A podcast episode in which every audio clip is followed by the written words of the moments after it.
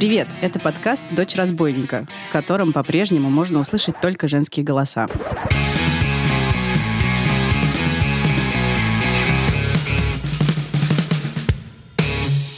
Меня зовут Настя Красильникова, а в самом начале этого сезона я обещала вам, что буду говорить с женщинами-учеными. И вот, наконец, этот момент настал.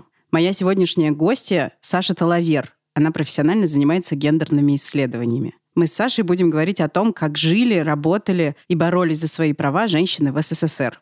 И это, просто поверьте, пожалуйста, невероятно увлекательный разговор. Меня зовут Саша Талавер, я гендерная исследовательница, докторантка факультета гендерных исследований Центральноевропейского университета и ведущая телеграм-канала «Бессмертный пол» с таким каламбурным названием. Занимаюсь историей советской гендерной политики, женских движений в СССР, ну и, можно сказать, международных женских движений тоже. Очень радостно, что ты пришла сегодня сюда. Первый вопрос мой будет такой. Есть некоторое общее представление о том, что СССР, когда рухнул царский режим, женщины получили права и свободы, которых они в других странах, в том числе в европейских, не получали еще много десятилетий. Можешь, пожалуйста, про это рассказать поподробнее, насколько это действительно так, что это вообще в принципе значило и как это воспринималось, может быть, теми женщинами, которые тогда жили? Да, это важный вопрос, и мне еще очень понравилась твоя формулировка, что женщины получили. Да, мне кажется, вот это общая такая формулировка, и я в своих работах и вообще вообще в целом постоянно стараюсь от нее отходить, потому что мне кажется, что мы занимаемся женской историей, в том числе, чтобы вернуть женщинам, например, агентность, угу. да, то есть способность действовать и менять. И вот если говорить о раннесоветских э, реформах в пользу женщин, то они, конечно, не были спущены на женщин сверху, они были результатом усилий самих женщин тоже. Это важно. А, например, Александра Калантай, большевичка, революционерка, известная своими работами по по женскому вопросу, да, например, «Новая женщина», «Новая мораль и рабочий класс», та самая авторка идеи стакана воды, что заниматься сексом как будто при коммунизме будет так же легко, как выпить стакан воды. Ну, это такая перевранная да, а, версия ее идей, которая была основательницей женотдела, важной женской организации в СССР. А затем из-за того, что она была на стороне рабочей оппозиции, в 20-е годы была смещена со всех существенных государственных постов и от отправлена в дипломатскую ссылку, так называемую, но при этом она оказалась очень важной фигурой для феминистского движения стран Скандинавии в результате своей ссылки. Так вот, когда она писала о гражданской войне, она писала, что будущий историк, несомненно, отметит, что одной из характерных особенностей нашей революции было то, что женщины-работницы и крестьянки играли в ней не подсобную, как во времена Великой Французской революции, а активную действенную роль. И это важно по данным, которые приводит такой исследователь Ричард Стайц, книга которого «Женское освободительное движение в России» переведена на русский, я ее всем рекомендую, он говорит о том, что в гражданской войне принимало участие примерно 73 тысячи женщин. Много это или мало, сложно сказать. А в каком качестве? В качестве военных. Из них 55 получили Красное Знамя, Орден Красного Знамени. Да? То есть сравним Великую Отечественную войну, у нас 90 женщин получили Герой Советского Союза, в гражданскую 55. Да, это в общем существенное число. Мы понимаем, что женщины действительно действительно очень активно были включены в строительство нового советского государства. Точно так же, как и во все прогрессивные реформы. Они делались не Лениным, они делались Калантай, которую я уже назвала, Инессой Арманд, да, тоже известной большевичкой, революционеркой, делались э, Надеждой Крупской, опять же, большевичка, революционерка, теоретикеса. Все эти женщины активно участвовали в создании нового советского государства с точки зрения прав женщин. Что же действительно это были за права? Во-первых, избирательное право, но важно, что они выстраивали это новое советское государство на основе уже существовавших инициатив до революционного женского движения тоже.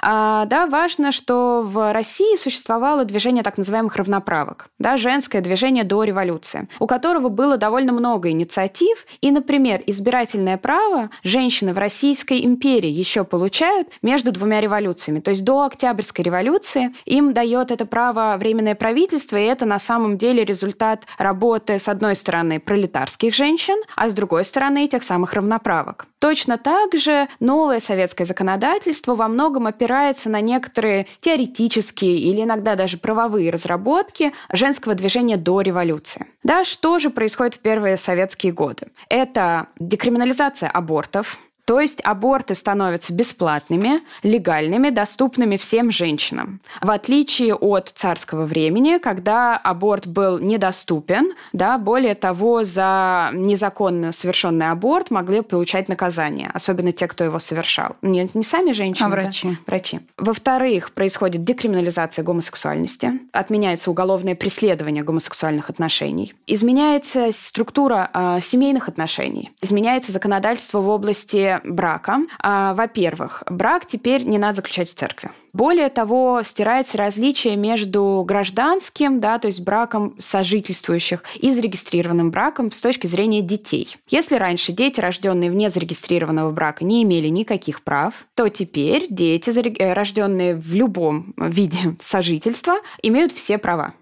Это очень важно, да, это важный марксистский такой посыл, да, упразднение вот этой частной собственности, наследования, с одной стороны, а с другой стороны, конечно, по идее облегчение жизни женщин, потому что если она живет с каким-то мужчиной продолжительное время, в незарегистрированных отношениях, рожает детей, он уходит, она имеет право требовать алименты просто на основе собственного заявления, что вот я жила с ним, соседи подтвердили, теперь он обязан обеспечивать ребенка. Более того, упрощается и процедура развода. Развод становится возможен в одностороннем порядке по почте, по открытке. Это сомнительно для, для женщин реформа, тем не менее а, получила свою а, жизнь в Советском Союзе. Таким образом, да, вся старая структура отношений кардинальным образом меняется. Семья становится гораздо более гибкой, супруги становятся гораздо более равны в отношениях, да, то есть э, упраздняется вместе с тем все возможные виды дискриминации женщин, да, неравная оплата труда и прочие вещи декларируются как то, с чем надо бороться, mm-hmm. да, как недопустимые. Советская семья новая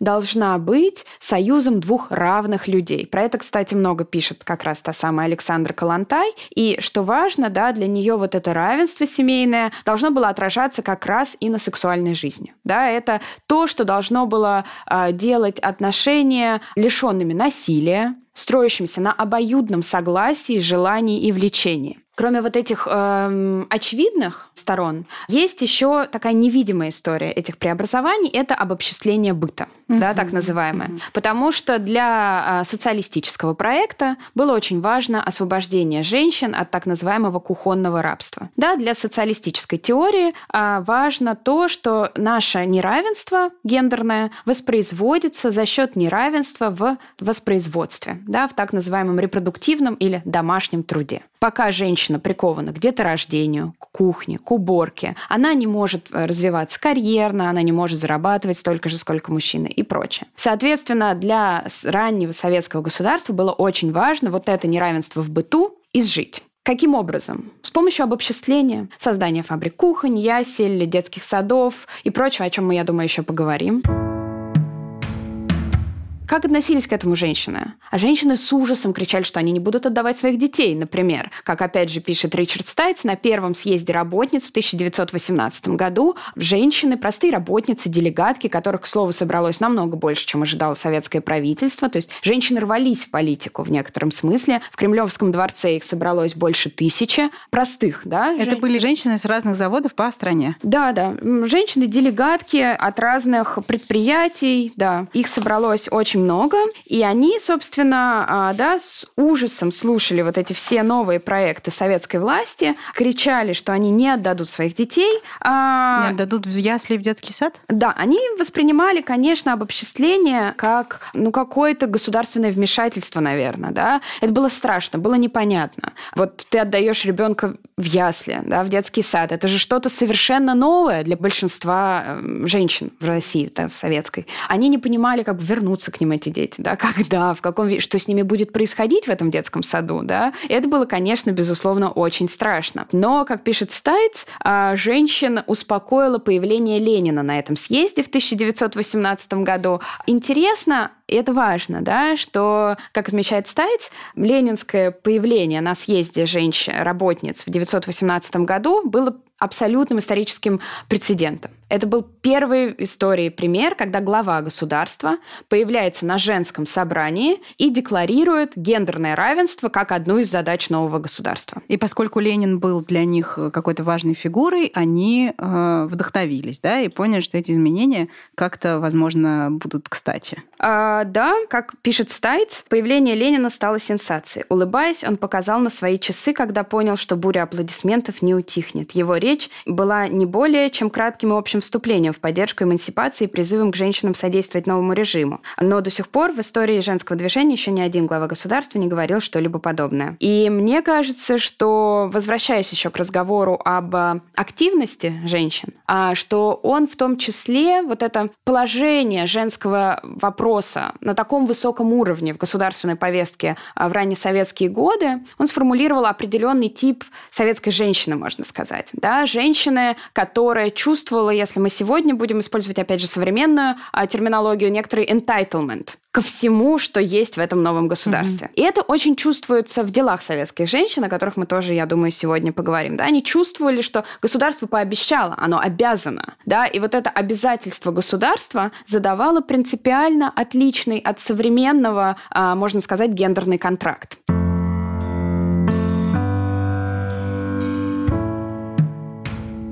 Дальше Саша будет рассказывать, как на самом деле в СССР реализовывалось равноправие женщин. Могли ли они распоряжаться своим телом? Как было организовано расторжение брака? Можно ли было привлечь домохозяйку за тунеядство? И кем могли работать женщины? Я попросила Сашу составить список литературы для вас, если вам интересны подробности того, как жили советские женщины, и вы хотите почитать об этом больше. И этот список доступен по ссылке в описании этого эпизода. Ссылка ведет не куда-нибудь, а на сообщество слушательниц этого подкаста в Яндекс.Кью. Яндекс.Кью — это партнер дочери разбойника и, как уже знают постоянные слушательницы, сервис для создания сообществ. Вы тоже можете создать там свое сообщество. По этой же ссылке на сообщество «Дочь разбойника» на Q вы можете задать Саше свои вопросы про положение женщин в СССР.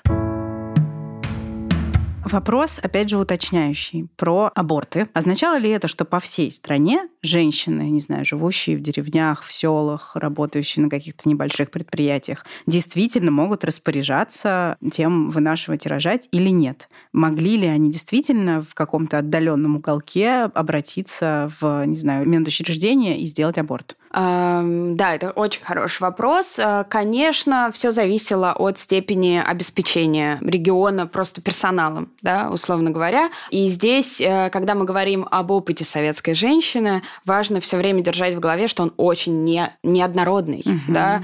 Женщины, которые принадлежали к прогрессивным партийным институтам, например, в больших городах, были, во-первых, гораздо лучше осведомлены о своих правах, а во-вторых, имели доступ да, к больницам, ко прочим вещам. Женщины в селах неграмотные едва ли да, представляли весь спектр своих новых прав но их образовывали. Да, да вот, это было есть важно. До них донесли как-то эти новые правила. Да, до них доносили, были форматы. То есть, во-первых, были журналы женские, которые, если посмотрим на женскую прессу, да, вообще советскую, особенно раннесоветскую, но это такие просто печатные лектории, можно сказать, да, там постоянно есть рубрика «Разъясняем законодательство», да, и там постоянно объясняют крестьянкам и работницам, что значит новая пенсионная реформа, что значит новый семейный кодекс, что значит новое там а, законодательство в отношении абортов, да, и прочие вещи. То есть как бы до них доносят. Притом, ну вот был жанр, да, что они собирались в избе читальни, им зачитывали, потому что многие были неграмотными, да. Были вот, собственно, делегатки, были агит-поезда, было много разных способов вовлечения низовое женщин в политику. Собственно, вот женотдел, который я упоминала, женский отдел работниц, работницы крестьянок при ЦК, он находился на местах, они занимались занимались тем, что вот именно женщин из рабочего класса, из крестьянок обучали и направляли в разные советские институты, чтобы они там следили за выполнением э, декретов, а, набирались ума и приносили своим как бы товарищкам на земле результаты своей работы. И они так постоянно менялись, и через это вот делегатское движение прошло несколько миллионов женщин. Да, это женщин, которых как бы силы в некотором смысле втянули в политику. Угу. Несколько миллионов – это большая цифра. Но по идее в 2020 году, начиная с 2020 года, любая советская женщина имеет доступ бесплатный к аборту. Да? Угу. Наверняка в деревне нет клиники, которая может это сделать, но в районном центре должна была быть. Это было, ну да, важно, но при этом аборт в раннесоветские годы разрешался как необходимое зло, связанное с низким уровнем экономического развития, так и говорилось в законе, угу. что мы оставляем это как пережиток царских времен, необходимое зло, потому что экономически советская страна еще не подготовлена. К тому, чтобы вырастить большое количество людей. Людей, детей, да, mm. да. И, собственно, в 1936 году, когда аборты запрещают, их запрещают под тем предлогом, что советская э, экономика цветет, а государство восстановлено, соответственно, у женщин в Советском Союзе нет никаких оснований прерывать беременность. Она имеет все для воспитания нового советского поколения, да, и она имеет нужный уровень культурности или образования. И когда аборты снова декриминализируют в 1955 году, там говорится в законе уже о том, что женщины в Советском Союзе имеют такой уровень образования, что они могут сами решать, когда им иметь и когда не иметь ребенка. А, да, то есть это все такие очень э, понятные спекуляции, да, при этом аборты 20-х э, разрешаются силами активисток женоделок, угу. да, запрет в 36-м непонятно кем, вот я эту историю не знаю, в 55-м аборт разрешается главным образом силами э, министрки здравоохранения СССР Марии Дмитриевны Ковригиной, которая в кулуарах как бы совершенно иначе фреймирует право на аборт, она буквально говорит, у женщин должно быть право решать за себя. Угу. Женщины не должны превращаться в машины для рождения детей. И она говорит это в 50-е, она пишет это в своих мемуарах в 80-е. Да, в этом смысле у нее явно есть сильное убеждение. Что смешно, она родила дочь в 37 году, год после запрета абортов. Да, может быть, это она была всю жизнь одинокой матерью. Тоже важно. То есть есть вариант, что она как бы через личный опыт это открыла. Но когда она подает декрет в ЦК, она его оформляет как бы в духе государственной риторики. Да? Поэтому часто исследователям очень сложно найти инициативы женщин. А скажи, пожалуйста, вот э, все-таки про 30-е хочется чуть-чуть побольше. Известно, что запрет абортов э, в 1936 году был причиной, по которой огромное количество женщин погибали в результате криминальных абортов потом вот на протяжении этих почти 20 лет, пока они были запрещены. А в целом положение женщин, начиная с 30-х, оно продолжало оставаться таким, как будто бы свободным? Или это скорее было уже гораздо сложнее? Ну да. В 1936 году вместе с абортами да, изменяется и семейное законодательство. Да. В частности, отменяется тот самый односторонний развод, угу. который был э, раньше. То есть э, развод по почте становится больше невозможен. К этой реформе женщины отнеслись положительно. Потому что развод по почте часто совершался мужчинами, которые уехали в город и решили оставить свою жену в деревне. Двусторонний развод был в интересах женщин. Угу. Да, если смотреть на собрания 30-х годов женские, профсоюзные, а, они будут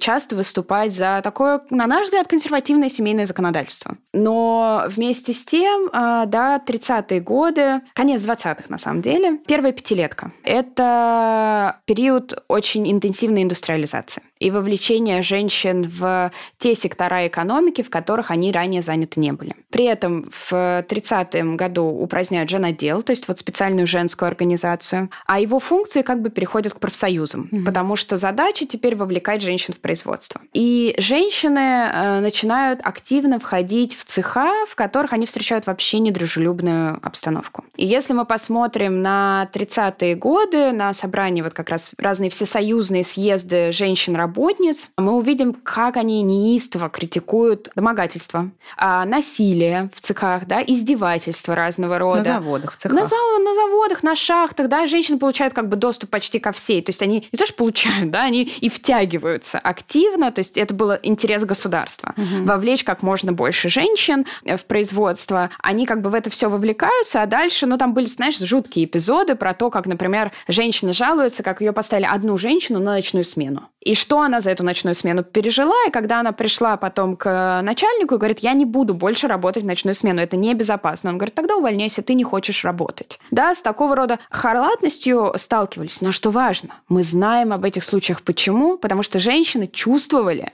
что это не то, и имели пространство, в которых они это высказывали. И это, мне кажется, очень много сообщает о советском проекте изначально, да, несмотря на затем как бы репрессивный поворот, да, такой э, тоталитарный, государственный, патриархатный, все равно вот этот как бы заряд эмансипаторный раннесоветского проекта, ну или в целом социалистического проекта, позволяет нам в принципе видеть вот этих женщин борющихся. И все равно остается пространство, в которых они это высказывают. Да, и женщины как бы в целом оказываются гораздо более, мне кажется, артикулированными и бойкими в некотором смысле, чем, наверное, во многих других странах в этот момент. Да, мы видим эти истории насилия. То есть женщине вообще-то не сладко. То есть, с одной стороны, она получает доступ к хорошей работе, ну, хорошей, да, в смысле хорошо оплачиваемой. Равной зарплате. К равной зарплате по закону, да. По факту, конечно же, нет, как всегда это происходит. Она имеет право на охрану своего труда больше, чем мужчины. Это важно. А, например, а, женщины-трактористки во время месячных имели отпуск.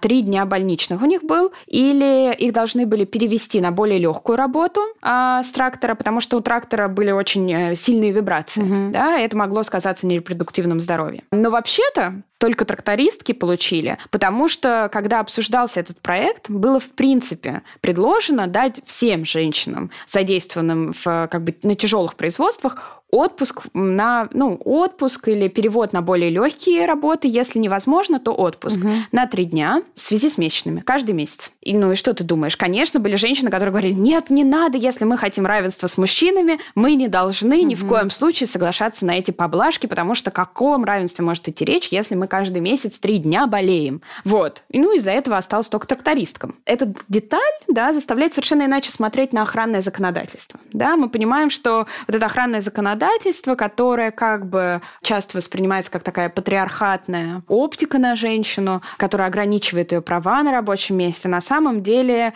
скорее наоборот дает да, какие-то возможности, потому что, ну, по идее, защита от домогательств это продолжение того же самого охранного законодательства. Да? Это специальные права для женщин на рабочем месте. Как и отпуск по менструации, например, как и ограничения на переноску определенного веса, как и в Советском Союзе запрет определенных специальностей для женщин.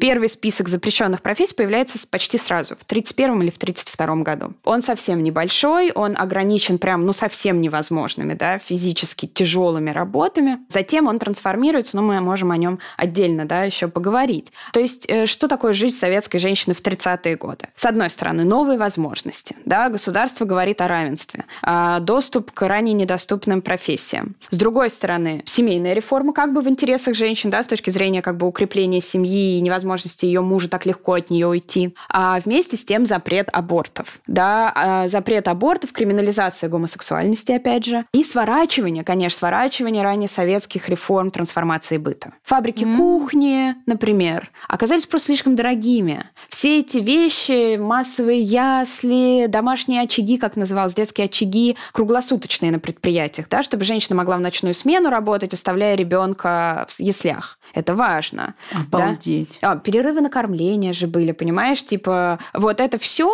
да, оно как бы сворачивается потому что ресурсы бросают на индустриализацию. Угу. Она, ну, то есть продолжается, но скромные, да, масштабы строительства яслей, детских садов, школ, интернатов и прочее, конечно, не такие, как бы хотела наверняка Калантай, потому что это очень-очень дорого. Да, это строительство, это обеспечение питанием. И это, кстати, важная тоже часть, когда мы говорим об опыте советской женщины, горячее питание детей в детских садах и школах. Да, мы помним американские фильмы, когда мама собирает ребенка и э, дает ему такой ланч с собой. В Советском Союзе этого не надо было делать. Да? Ребенок шел в школу сам по себе. Ну, то есть это все ее как бы освобождает, но вот в 30-е размер этого освобождения сокращается угу. сильно. Да? И опять же, аборты, малодоступная контрацепция получает, ставят женщину в ситуацию вот этой двойной нагрузки, который вместе с тем есть у нас сегодня. Просто, наверное, даже в большем объеме. Потому что хотя бы даже в 30-е, а, несмотря на все репрессии, материнство декларируется как общественно полезная работа. Как бы статус матери, женщины-матери очень высокий. И вот в 44 году принимают э, еще более дурацкий семейный кодекс, по которому э, дети, рожденные вне брака, имеют прочерк в графе «отец», И женщина не имеет никакого права на алименты в случае, если она родила в незарегистрированном браке. Развод становится очень дорогим, требует объявления в районной газете. В общем, становится почти невозможной процедурой. Это 44 год. Mm-hmm. С огромным дисбалансом да, гендерным населения. Соответственно, вот этот, после 44-го еще до а, нового семейного законодательства, жизнь женщины становится совсем тяжкой да, потому что, ну, появляются матери-одиночки и прочее. Но вместе с тем а это уравновешивается тем, что появляется там мать-героиня, вот, вот это все, да, а, как бы постоянный рассказ о том, что вообще-то государство ничего не может сделать, ну так по факту, mm-hmm. да, и даже хочет эксплуатировать, но на словах, да, на, на фасаде говорит, что оно материнский труд ценит. Вот это важно, да, вот это, вот этот как бы разговор о том, что материнский труд общественно полезный. Например, принципиально отличает ситуацию в России, современной даже, а уж тем более в СССР и в США где материнство является как бы эгоистичным выбором женщины, где никто не будет говорить, что какая молодец рожает детей, угу. да, а, где как бы совершенно другое отношение. Вот это, мне кажется, важно, да, но жизнь женщины в СССР всегда была тяжелой, вот, э, ну как и сейчас, да, мы как бы тут эм,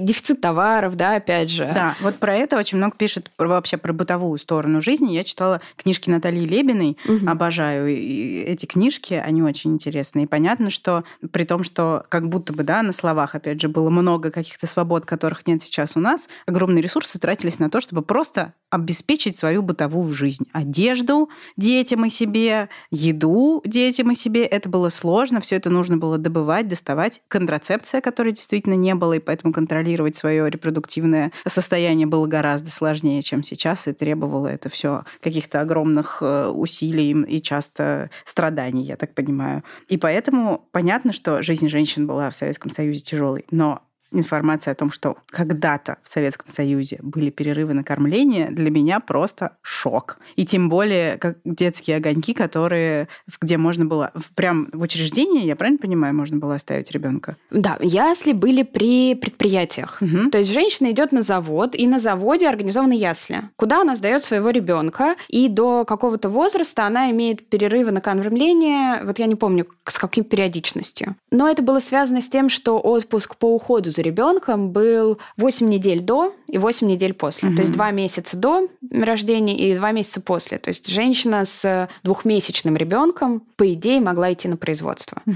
По идее, должна была быть инфраструктура. Опять же, не везде она была. Тут тоже важно. Знаешь, mm. что как бы это... Ну, важно же, что это было целью да, что это было на политическом горизонте, что нам надо, чтобы каждая женщина имела возможность. А уже как она будет ее использовать, это другой разговор. Да? Важно, что домохозяйки в СССР тунеядками не считались. Mm. Домохозяек не, не, нет ни одного случая привлечения домохозяйки по статье за тунеядство. Да, ну и тунеядство это более позднее, это позднесоветские mm-hmm. годы, да, но в любом случае вот э, в СССР труд был принудительным, да, все были обязаны трудиться, но если женщина воспитывает детей или занимается просто домашним хозяйством, даже без детей, она считается работающей. Более того, если женщина никогда не работала вне дома, по советскому законодательству после развода года имущество делится пополам. В этом смысле даже домохозяйки в СССР были защищены, да. Как это на практике было вопрос, но вот по тунеядству совершенно точно домохозяек никогда не привлекали, да. То есть была возможность не работать у женщины yeah. тоже. Ей редко пользовались, потому что зарплаты не хватало. Что случилось в 1955 году? Почему все-таки аборты вернули? Так, во-первых, про аборты, да, еще что ты сказала как раз, что криминализация абортов, конечно, привела к росту смертности. Угу. Здесь важно сказать, насколько. У тебя есть цифры. Да, а, то есть э, если в 1935 году, то есть до запрета абортов, материнская смертность составляла 451 смерть, ну, женщин в процессе родов, угу. да, может, кто-то сделал нелегальный аборт, хоть он был и доступен, но в 30 году, кстати, аборты становятся уже платными. Mm. Да, они становятся все более дорогими, так что они доходят до четверти дохода семьи. То есть там как бы процентное исчисление стоимости дохода, э, аборта. Да, они как бы стоят столько, сколько бы стоило содержать ребенка, условно говоря. Поэтому тоже уже начинают нелегальный аборт. В сороковом году три года после, да, четыре года после запрета абортов, порядка четырех тысяч женских, материнских смертей, да, то есть это официальные данные. Сколько неофициально, еще неизвестно. И эти цифры, в общем, продолжают быть на таком же уровне или даже расти. Особенно в послевоенные годы, вот в связи с э, этим э, законом 44 -го года, угу. о котором я сказала, да, который лишает женщин, родивших вне зарегистрированного брака, права на алименты и прочее. Да, они получают государственную поддержку как матери-одиночки, но все равно это как бы не, не все хотят, чтобы их дети росли с прочерком в графе «отец» да, условно говоря, и к тому же этих детей все равно сложно содержать, пособие все равно маленькое. Собственно, показывает статистика, что э, запрет абортов не приводит к росту рождаемости. Закон 44 года – это вообще супер история. Придуман Никитой Сергеевичем Хрущевым, угу. которого часто благодарят за декриминализацию абортов угу. в 1955 году.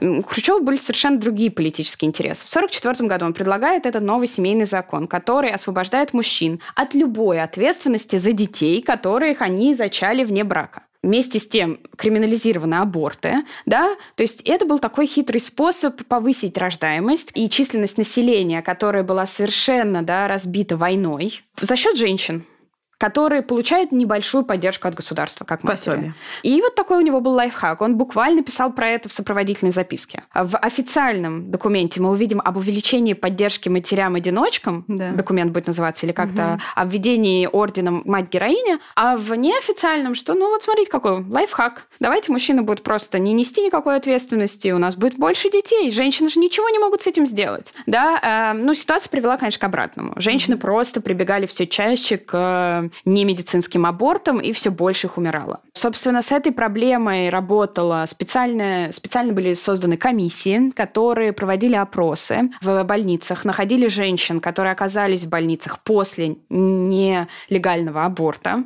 как бы спрашивали о причинах а, обращения к абортам. А в этой комиссии были вот мои замечательные любимые советские женщины, там Мария Дмитриевна Ковригина, Нина Васильевна Попова, Нона Муравьева, ну, в общем, представители разных министерств, которые имеют дело дело с абортом, mm-hmm. да, там и прокуратура, с одной стороны, с другой стороны, соцобеспечение и прочее. Что показывают все эти опросы? Что женщины прибегают к абортам в силу плохих экономических обстоятельств.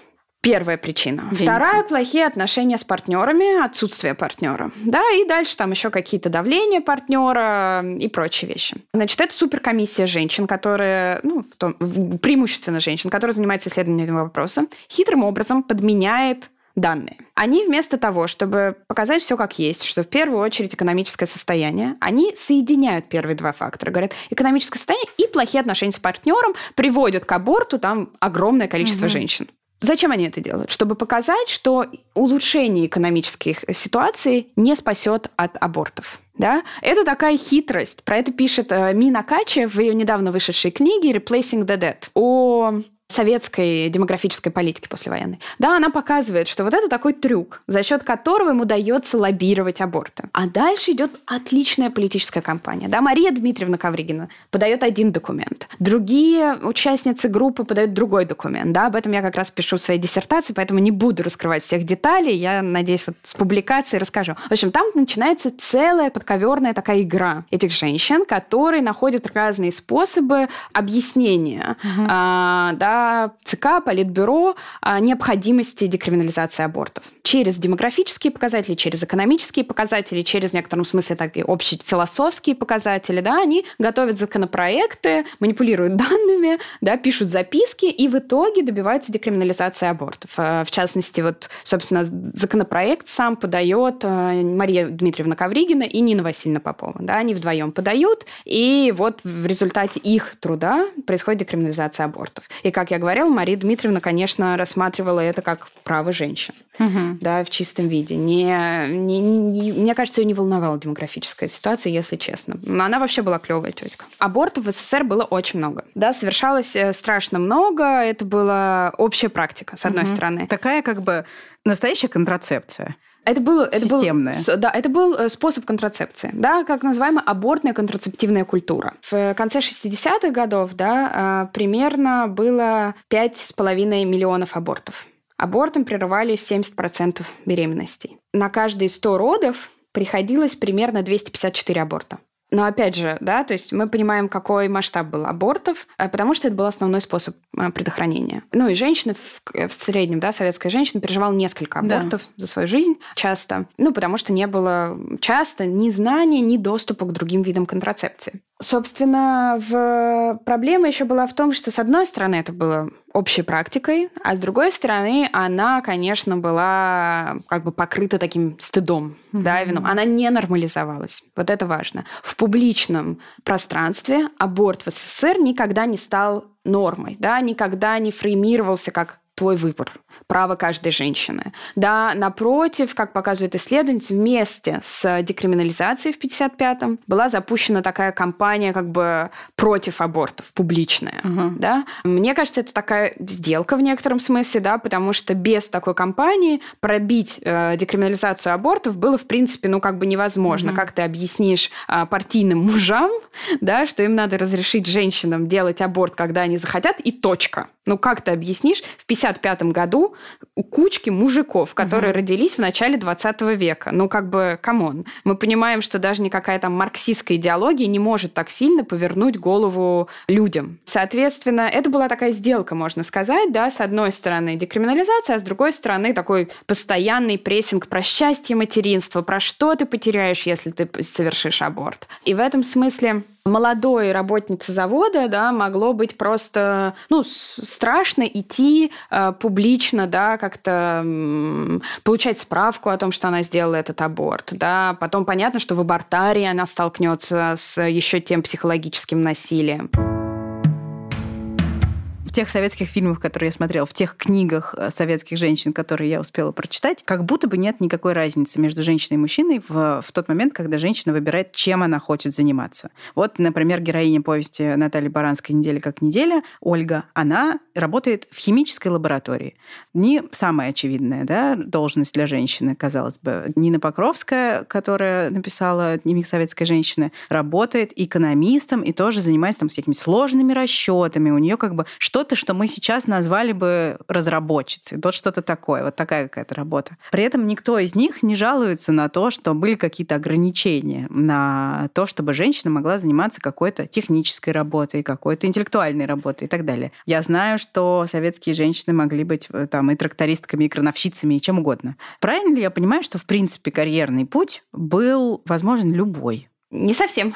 Mm-hmm. Правда в том, что он действительно был по сравнению с дореволюционными годами, да, просто радикально расширились э, карьерные перспективы женщин, а затем они начали несколько сужаться с точки зрения ограничения специальностей доступных. Ограничения были связаны с физическим трудом. Но и не все из специальностей были сразу доступны. А с другой стороны, действительно, вот эта установка на равенство, да, она, например, приводит к тому, что если мы посмотрим ранние советские опросы, кем ты хочешь стать в школе, там встречаются, например, термины «инженерка», то есть там встречаются феминитивы в тех специальностях, которые были мужскими. И феминитивы в этих специальностях в некотором смысле были способом открыть их для женщин. Да, экономистка. Вот эти все да, варианты открываются и на уровне языка, и на уровне карьерных mm-hmm. возможностей. Советская школа, которая меняется, безусловно, но преимущественно остается раннесоветский запал, разработанный Крупской, который был направлен на устранение всех пережитков буржуазного сознания в отношениях полов полов. Угу. В школах были специально, да, специально была построена программа таким образом, чтобы мальчиков и девочек в равной степени вовлекать в ГТО, да, в разного рода активности, чтобы изживать вот это бытовое представление о неравенстве полов, да,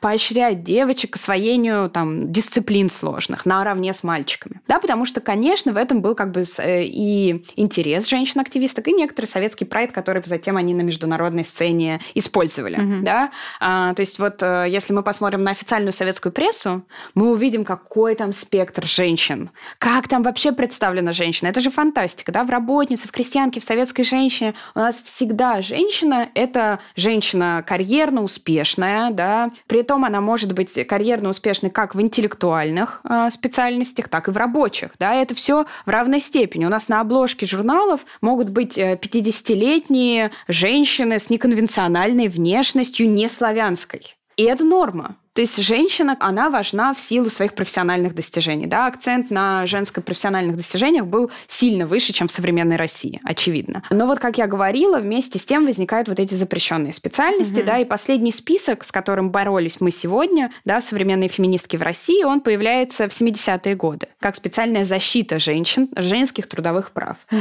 Но на самом деле, если мы посмотрим на этот список, то кроме машинистов, да, которые, ну, тогда, допустим, правда, были физически опасны для женщин работы, там в целом будет не очень много специальностей, которые бы мы хотели иметь. Да, да там всякие кожедубы, э, там специальности, связанные действительно с очень тяжелым физическим трудом. Угу. Если учесть, что труд еще принудительный, да, понятно, что для многих женщин э, было хорошо, что для них закрывают эти специальности. И что важно, этот список, последний список запрещенных профессий в СССР, был сделан для того, чтобы перевести женщин женщин с низкооплачиваемого, тяжелого физического труда на более квалифицированные работы. Потому mm-hmm. что по закону, когда этот список был введен, предприятия были обязаны отправить всех женщин на переобучение с сохранением средней заработной платы и затем предоставить им новое рабочее место, которое будет как бы более безопасным и, как правило, более хорошо оплачиваемым. Почему возникает необходимость? Потому что, несмотря на то, что как бы формально женщины привечаются везде, как я говорила, женщины везде сталкиваются с домогательствами, с пренебрежением. Патриархатные установки в умах как бы мужчин не изживаются вот так. Угу. Да? Они продолжают присутствовать. Например, даже министр здравоохранения, который был до Ковригиной, вообще позволял себе говорить какие-то совершенно гнусные вещи о женщинах, о том, что, ну, хорошо, что они ходят в мединституты, чтобы найти себе мужей, условно говоря, да. И это 50-е годы СССР. Угу. Человек на высокой государственной должности. На него сразу начинают писать э, жалобы Сталину, как бы другие партийные активистки, но он остается на своей должности, да. А то есть вот эти патриархатные установки в умах как бы мужчин, которые все еще держит большую часть власти, конечно, никуда не деваются. В этом смысле женщинам карьерно продвигаться в СССР все еще очень сложно. И э, вот это запрещенные специальности являются таким как бы способом эту проблему решить. Потому что происходит, э, что происходит, да? Механизация, да, технологический прогресс там mm-hmm. в послевоенные годы. Там женщины и мужчины получают одинаковое образование, работают на одном предприятии. И тут автоматизируется цех. Мужчин переводят в автоматизированный цех, женщина остается в тяжелом ручном цеху. И запрет тяжелой работы для женщин был нужен для того, чтобы поменять их местами. Чтобы женщин отправили в автоматизированный цех, а мужчин оставили на тяжелом производстве. Понятно, что в современных реалиях это совершенно иначе функционирует. И, но неравенство сохранялось. Да? В СССР по статистике, ну, статистика показывает, я сейчас точные цифры не приведу, что при равном уровне образования или даже часто более высоком со стороны женщин, зарплаты женщин, должности были все равно ниже угу. во многих случаях. С другой стороны, если мы, наверное, будем сравнивать это неравенство с тем, что происходит в, как бы, в современном капитализме, да, мы увидим, что ну, вряд ли он работает, современные условия работают работают лучше, скорее даже хуже для женщин, да, потому что у нас гораздо меньше как бы возможностей охраны и государственного регулирования этих вопросов, да, они остаются на откуп всем отдельным предприятиям. Угу. Да, в этом смысле, опять же, да, поощряются образы женщин э, в разных специальностях. Валентина Терешкова, отправленная в космос, например, да, это же вообще был 63-й год, женщина-космонавт, но это просто был фурор для мира, да, это было совершенно невозможно, но это была вместе с тем такая, скорее, эмблематичная фигура, да, ее отправляют, потому что следующую женщину отправят еще больше, чем через 20 угу. лет в космос. Да, женщины всерьез не оказываются включены в это космическое дело. Они как бы появляется икона, говорят, что вот у нас получилось, а дальше женщинам на местах приходится продолжать бороться с мужским шовинизмом, да, с этим, ну это как бы это такой вечный сюжет. Э, его, к сожалению, ничего, кажется, не, не исправит, кроме нашей повседневной борьбы. Как тебе кажется, какое десятилетие было самым комфортным, десятилетие Советского Союза, самым комфортным для женщин? Слушай, мне кажется, что это, конечно, наверное, брежневские годы, если так говорить, э, ранние брежневские, ну и в целом брежневские, потому что, конечно, с одной стороны, это уже декриминализация абортов, автоматизация производства, какое-никакое развитие как раз инфраструктуры для детей, начинается более активное строительство детских садов, яслей и прочих, проводятся смотры условий труда женских, да, то есть это момент, когда на съезде партии, да, Брежнев открыто говорит о том, что наша задача сделать так, чтобы женщин снять бремя домашнего труда, потому что домашний труд видят причиной э, неравенства в карьере, угу. да, и недостаточного вовлечения женщин на в политику. На государственном уровне, да? Да, на государственном. Это прям на съезде говорится. Угу. Да и уже в третьей программе партии тоже есть отдельный пассаж о необходимости снятия домашней нагрузки женщин, чтобы вовлекать их в политику и в общественно полезное производство. И декларируется, и как бы производственная база для этого создается, да, какая-то материальная база, да, для этого равенства. Производство вводятся какие-то такие гаджеты для дома, да, типа пылесос, вот это вот все, угу. да. Понятно вместе с тем, что все еще уже у нас дефицит да, потому что советская экономика все еще дефицитная, все еще дефи- проблема с э, доступом ко многим товарам, да, для многих женщин, конечно, безусловная проблема доступа к детским садам, яслям, да ко всему, да. Понятно, что тут опять же неровно, да, но если говорить о москвичке, то наверняка вот э, брежневский период будет самым легким, но он никогда не будет хорошим. Mm-hmm. Да? Как бы, это никогда не идеально. Последний, наверное, вопрос. Э, расскажи про какую-нибудь свою самую вдохновляющую для тебя, за неимением лучшего слова использую это определение, э, советскую женщину? Ну, да, у меня вообще это целое, конечно, поколение, я так поняла, это поколение тех, кто родились в начале 20 века, которые многие строили карьеру в 30-е годы и заняли какие-то посты в послевоенные годы. Это, мне кажется, вот очень недооцененное поколение советских женщин. То есть это не большевички-революционеры, это что-то среднее, это такие сталинистки-феминистки, да, как я их называю. Ну, сталинистки немного провокативно, потому что вовсе не все они и многие из них наверняка не симпатии относились к Сталину, но суть в том, что их а, годы как бы взросления, карьеры пришлись на вот эти 30-е, угу. да, они вырастают такими очень серьезными, боевыми женщинами, которые а, борются, да, продолжают бороться за права. А, и для меня такой ключевой фигурой здесь будет Нина Васильевна Попова, незаслуженно забытая партия партийная деятельница, ну, для меня феминистка, конечно, очевидно, она собственно, начинает, как многие, да, с а, пионерской работы, комсомольской работы, какой-то организационной работы в довоенные годы. Примечательно, что ее муж в 1937 году подвергается репрессии.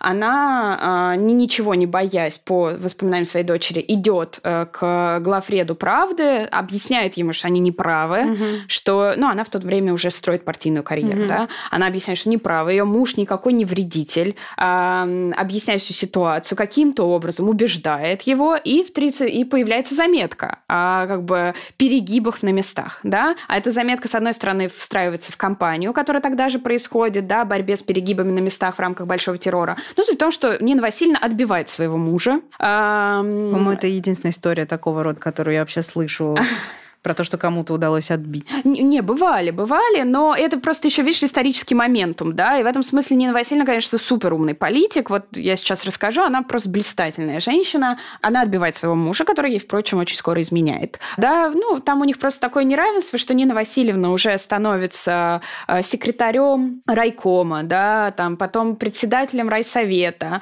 получает квартиру на Тверской, да, ее муж работает агрономом в области. Ну и так вот разладились наладились у них отношения. Во время военной, э, Второй мировой войны она становится одной из руководительниц подпольной партийной организации, потому что, готовясь к захвату Москвы э, немцами, создается подпольная партийная организация, которая должна была в случае немецкой оккупации вести пропагандистскую работу, работать над подпольной типографией, организовывать партизанские отряды и прочее. Нина Васильевна становится главой этой будущей организации. У нее появляется конспиративная квартира, она, в принципе, живет на работе, потому что в то же время она становится первым секретарем райкома «Красная Пресня». «Красная Пресня», на которой находится куча важных предприятий, она занимается и там организацией каких-то... А, организацией эвакуации, да, перестройкой предприятий. В общем, Нина Васильевна делает офигительно много во время Второй мировой войны. При этом она встречает своего второго мужа, mm-hmm.